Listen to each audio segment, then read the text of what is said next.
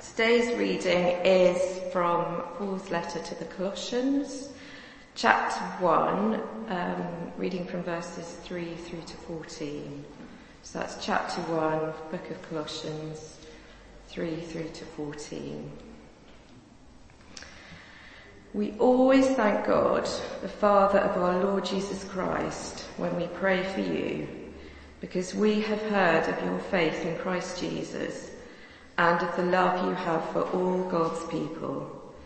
The faith and love that spring from the hope stored up for you in heaven, and about which you have already heard in the true message of the gospel that has come to you. In the same way, the gospel is bearing fruit and growing throughout the whole world, just as it has been doing among you since the day you heard it and truly understood God's grace. You learned it from Epaphras, our dear fellow servant, who is a faithful minister of Christ on our behalf, and who also told us of your love in the Spirit. For this reason, since the day we heard about you, we have not stopped praying for you. We continually ask God to fill you with the knowledge of His will through all the wisdom and understanding that the Spirit gives, so that you may live a life worthy of the Lord and please Him in every way, bearing fruit in every good work, growing in the knowledge of God, being strengthened with all power according to His glorious might, so that you may have great endurance and patience, and giving joyful thanks to the Father, who has qualified you to share in the inheritance of his holy people in the kingdom of light. For he has rescued us from the dominion of darkness and brought us into the kingdom of the Son he loves, in whom we have redemption, the forgiveness of sins. That's a wonderful passage because uh, it, it's just a, such a privilege for me and indeed others to be able to say that's not just words all over the world or wherever the gospel's bearing fruit, but to actually know and see that that is truly happening. I've just got a, a PowerPoint and I've got a clicker here which I hope works. Uh, Living Hope has really had to adjust to the COVID situation, but YouTube has grown and our YouTube channel now has more uh, programs than ever before. Uh, podcasts for pastors, short messages which try to feed the pastor who in turn feeds the people. You notice that many pastors don't find it easy to listen to long messages, not that people do. But uh, if you can give something really short and crisp, and it does tend to give them some stimulus in terms of their sermons. Don't worry about that one. That's not to, it's just to really summarize lots of things still happening. What we've been working on is as Living Hope has grown so much, we now think of Living Hope Asia, which is essentially uh, the Philippines, Pakistan and India. Uh, also, we have a good contact in Nepal. And Living Hope Africa, well, there's so many countries there, I won't name them all, but uh, countries in the west of Africa, like Sierra Leone, Liberia, Guinea, Nigeria, countries in central Congo, and uh, the Congo is really quite interesting. I had a friend from Burundi who went from Burundi to the Congo in order to uh, do some studies. Quite interesting it worked that way round because the Congo is obviously quite dangerous and very poor. But he went there and while he was there, he was listening to the radio one evening and to his surprise, he heard my voice and I was speaking on Burn Radio in uh, Kampala, which was reaching out to various other places. So the work keeps growing. Europe, many countries in Europe that we still have good contact with. And uh, recently we had a little team go into Macedonia. South America. This again is a very special part of the ministry seeking to encourage uh, people like Rashid in Pakistan, uh, sorry, not Rashid, Antonio in Ecuador, uh, Fabian Cortez in Colombia, and uh, Louis, uh, there's several, there's about three Louis in Peru that again we seek to encourage. I think we realize COVID has affected a lot of people, but it was particularly significant to me that when we had a special meeting with Antonio and Ecuador pastors, he began by dedicating a hymn to all the pastors who had died during the COVID time. You may have heard that in Guayaquil there were so many people dying they were not able uh, to bury very quickly. They ran out of coffins and so bodies were being stored in homes until they could do that. Very tough pastorally. Here's Pastor Salu. I mentioned Burnaby uh, when Phil interviewed me. Uh, he is the one who went to Burnaby after all those people came to know Christ. He'd been trained in Kenema by my friend Pastor Emmanuel Bobo, and he was sent there with his wife, and now slowly they're establishing themselves. But uh, just last week, they had quite a challenge because there were ferocious storms that destroyed their building and consequently uh, two people were killed with falling debris from the building. And so uh, Emmanuel said to uh, Pastor Salu, are you okay? I think he was really wanting to say, are you going to give up? Do you want to go back to Kenema? But Pastor Salu said, no, this is where God has called me. I will stay and we will build the church in this place. That's sort of uh, just a, a, a glimpse of trying to get through after the storm. Okay, Eddie in Burundi, I'm so grateful for the uh, partnership, fellowship, prayer, uh, support from BH and particularly from Phil, sharing, helping me. He's uh, the chairman at the moment of an accountability group to keep me on the straight and narrow. And one of the things that was of great interest was Burundi because Eddie, you can see him there, he is going out on a number of missions and he had touched these pygmy people. Some of them are not quite so small, but I was talking to him very recently and he assures me that many are still small, uh, in stature at least. But uh, through, through the generosity of God's people, they've been able to build a shelter and they've got the tin roof, which is really helpful when it rains, except if you're speaking. Because if you're the one speaking, it's like thunder overhead continuously. But uh, he's been doing a good job there. Uh, this shelter that he's built uh, well, not just him, but the shelter that they've built and provided for these people will eventually seat about uh, 200 people.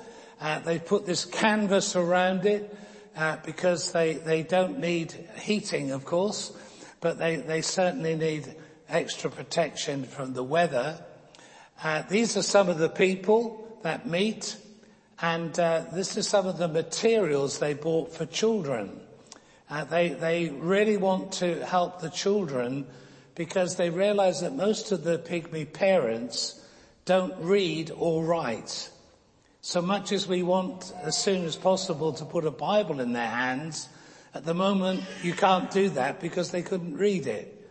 But of course the children will be taught to read and for them it will be easier and so there's lots of materials being provided to help the children uh, be able to read and eventually to read scripture. This is Pastor Eddie again with some of those materials and these are the chairs, not all of them, chairs that they bought for the new place. White plastic chairs are very prevalent in all parts of Africa. I don't know if they have a special deal or not, but, but they do seem to have loads of them. Uh, there were a few of these wooden chairs I guess these are for the senior pastors and leaders. but uh, not that we would find them that comfortable. Okay, there's uh, again some of those pygmy people and uh, just sort of so happy to have the support and help that they're getting. Very quickly, the Maasai. It's been great to reach the Maasai and uh, they are quite a complex people, a, a unique group of people, but uh, once a month on the Friday afternoon, I share God's word with them. That's the little team in Macedonia. And these are baptisms in India. No time to say much more, except that we've been able to help S.J. Kumar, our friend, with about 50,000 tracks which will be distributed in the coming weeks. They're, another group who obviously heard of the Bishop Hannington Mission Month. Okay, Aubrey in Malawi. We mentioned him, but there we have uh, some of those people raising their hands saying that they wanted to give their life to Jesus. And what I particularly like about Aubrey's ministry is that after the meeting, he doesn't say go home. He will stay and teach them and begin the process of discipleship so that they grow in the Lord. If you're counting, I know there's not 71 there, by the way. And there we are. Pray for Bishop Hannington Mission Month. I pinched your picture. Okay, thank you. Um, c- can you turn that off? Good. Because I wouldn't know how to. Right. I'd like to uh, share with you a passage from Matthew and then I want to share some thoughts on it. Matthew chapter 9 verse 38, we read, Jesus went through all the towns and villages, teaching in their synagogues, proclaiming the good news of the kingdom and healing every disease and sickness. When he saw the crowds, he had compassion on them because they were harassed and helpless like sheep without a shepherd. Then he said to his disciples, the harvest is plentiful, but the workers are few. Ask the Lord of the harvest, therefore, to send out workers into his harvest field. Let me just pray once more and then we'll share a few thoughts. Father, thank you for all the good work that you've already done through this church into many nations. We thank you again for the incredible pioneering spirit of James Hannington. And we thank you for those who are pioneers, for Wycliffe translators, putting the Bible into a language that has never had uh, the Bible in that language before, and many other uh, works seeking to break new ground. And we just pray that before you return, Lord Jesus, that there will be many more added to your kingdom. And we want to be part of that. Lord, please help us as we continue to listen. And please, Father, help me as I speak that we might honor you together today. Thank you, Jesus. Amen. Well, the passage that I'm concentrating on uh, comes in Matthew chapter 9. It's words of Jesus. And what we notice, first of all, is that the, the context to Jesus talking about the harvest is plentiful, but the laborers are few. The context is that he's been out and about in a number of villages, a number of places, preaching the good news of the kingdom. So, in other words, Jesus knows what he's talking about. Well, I know that's true anyway, but he knows what he's talking about. He's been out in the field himself. He's been visiting lots of situations and what he's noticed and what he's seeing and sharing with the disciples at this particular point is the desperate need among so many people that he has met. And that continues to be true today. It's true not just because of, say, poverty and uh, disease and all sorts of uh, strife and trouble wars in other parts of the world, but even in our country, right around us, even here in Hove, we know that there are so many people that have great, great needs. They may not always be material needs, but there's anxiety, there's pressure, there's fear. What uh, Jesus talks about is a people who seemed harassed and helpless. And I'm sure we can identify with that. We may have a neighbor who fits that description, that they are constantly finding the pressure of life almost too much and wondering how they're going to cope. And uh, this sense of being harassed, of being challenged continually. Uh, you hear people, obviously in some parts of our country, talking about uh, their material need, their physical need, the reason why food banks have grown so much. But it's not just that, is it? Because what we notice above all is people who are shepherdless. And that's something that seems to really touch the heart of the Lord Jesus as he looks out. He has compassion because he sees a people just meandering. They don't really know where they're heading. They have no particular focus. They don't seem to have a particular purpose.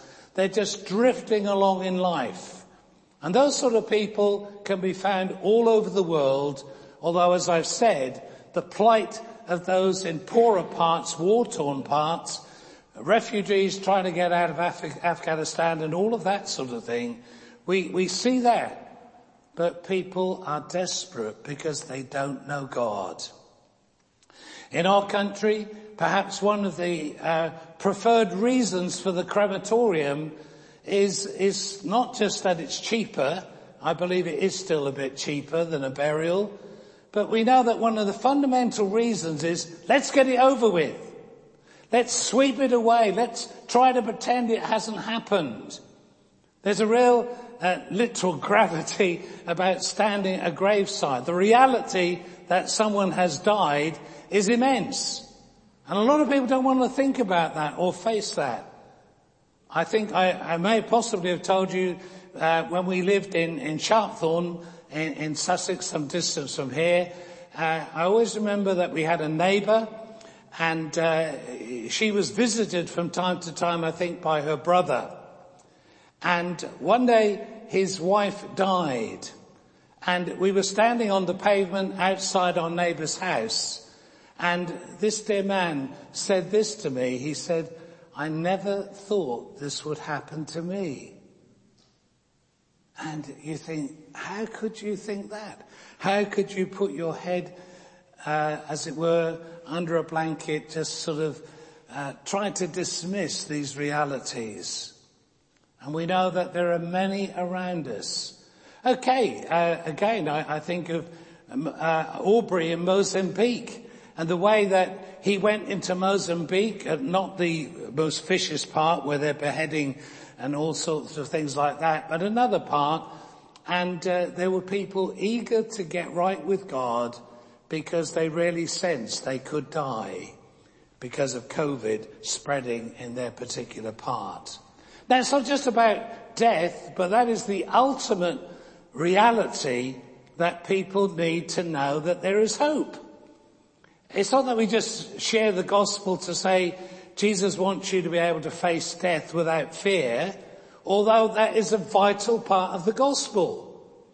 Because uh, deep down everyone realizes that a day is coming when their life will end.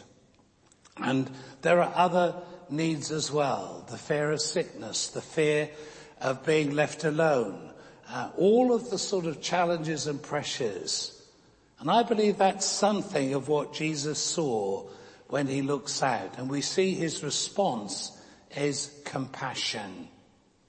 And that's what God is stirring. In a month of mission, it would be inevitable that there would be a stirring of compassion in our hearts, deep concern for those who don't know Jesus, whether they are near or far away.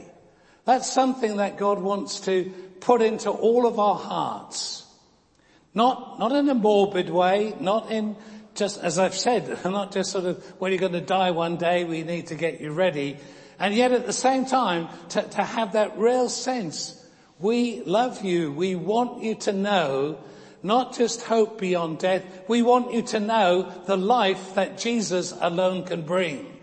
The purpose that he can bring. The hope that he can bring. So that if you've lost your job, it's not the end of the world. You've got something far more precious. You've got Jesus. If you have had some disaster or other flooding in your area, it's not the end of the world because you have Jesus. You have a rock, you have an anchor that you are holding to and he will see you through. He will give you peace. He will give you joy. He will give you hope because that's what he loves to do. And in his compassion, he looks out to these people, the crowds, and he seeks to bring the gospel to them. And it's at this point that he turns to the disciples and says, the harvest is plentiful, but the workers are few. Notice that initially he's telling the disciples to realize the harvest is plentiful.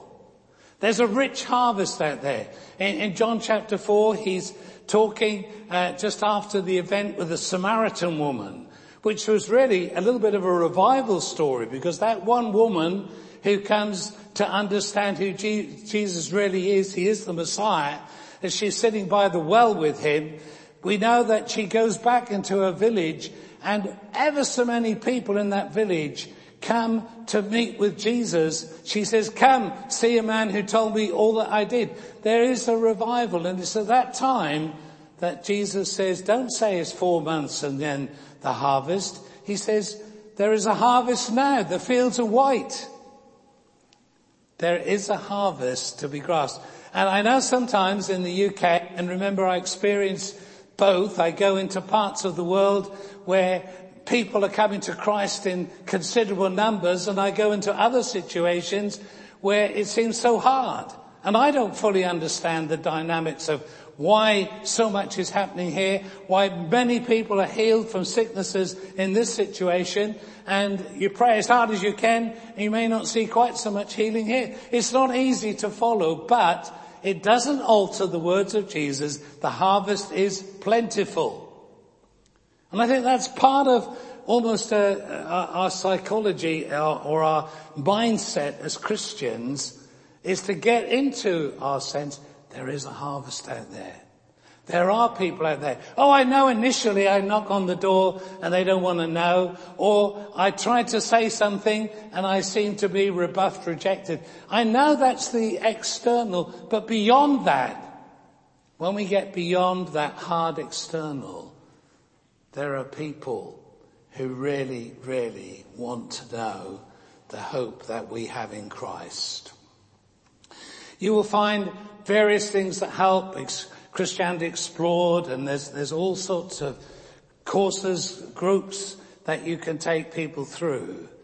But I don't know how often you've told your neighbor when you've had news of maybe that someone in their family is sick or whatever, I wonder how often you said, we're, we're going to pray for you.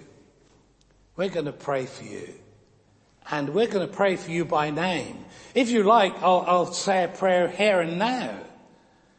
And I've found so often that that really breaks through. People have never heard a prayer with their name on it.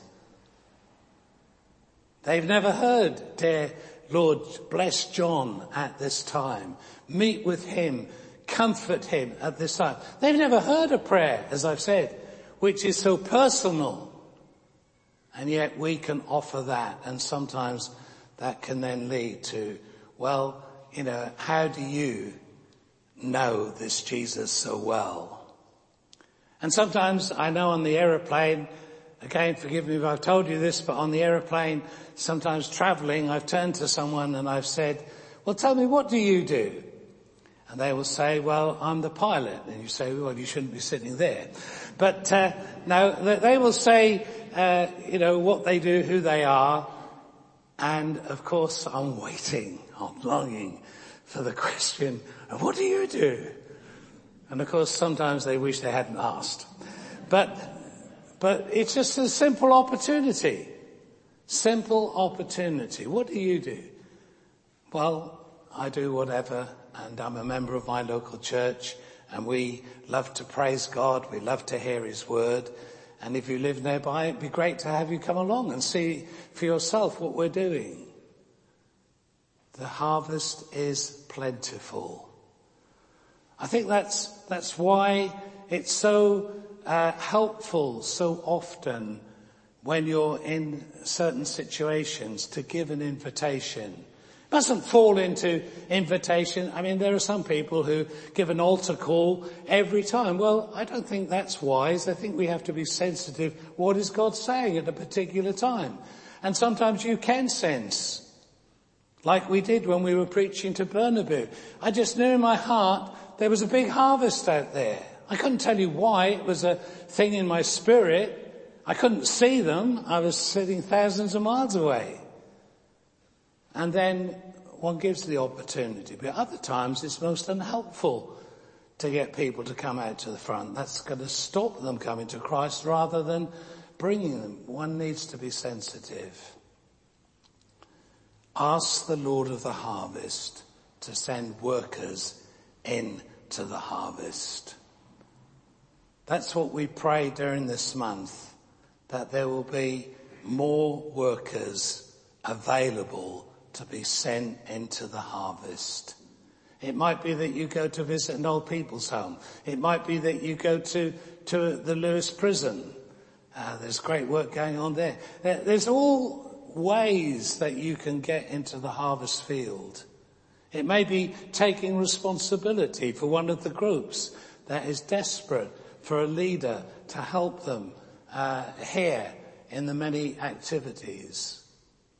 But it comes from prayer. Jesus said pray. He didn't say go and pigeonhole loads of people and keep twisting their arm and pressuring them until they go. He didn't say that. He said pray.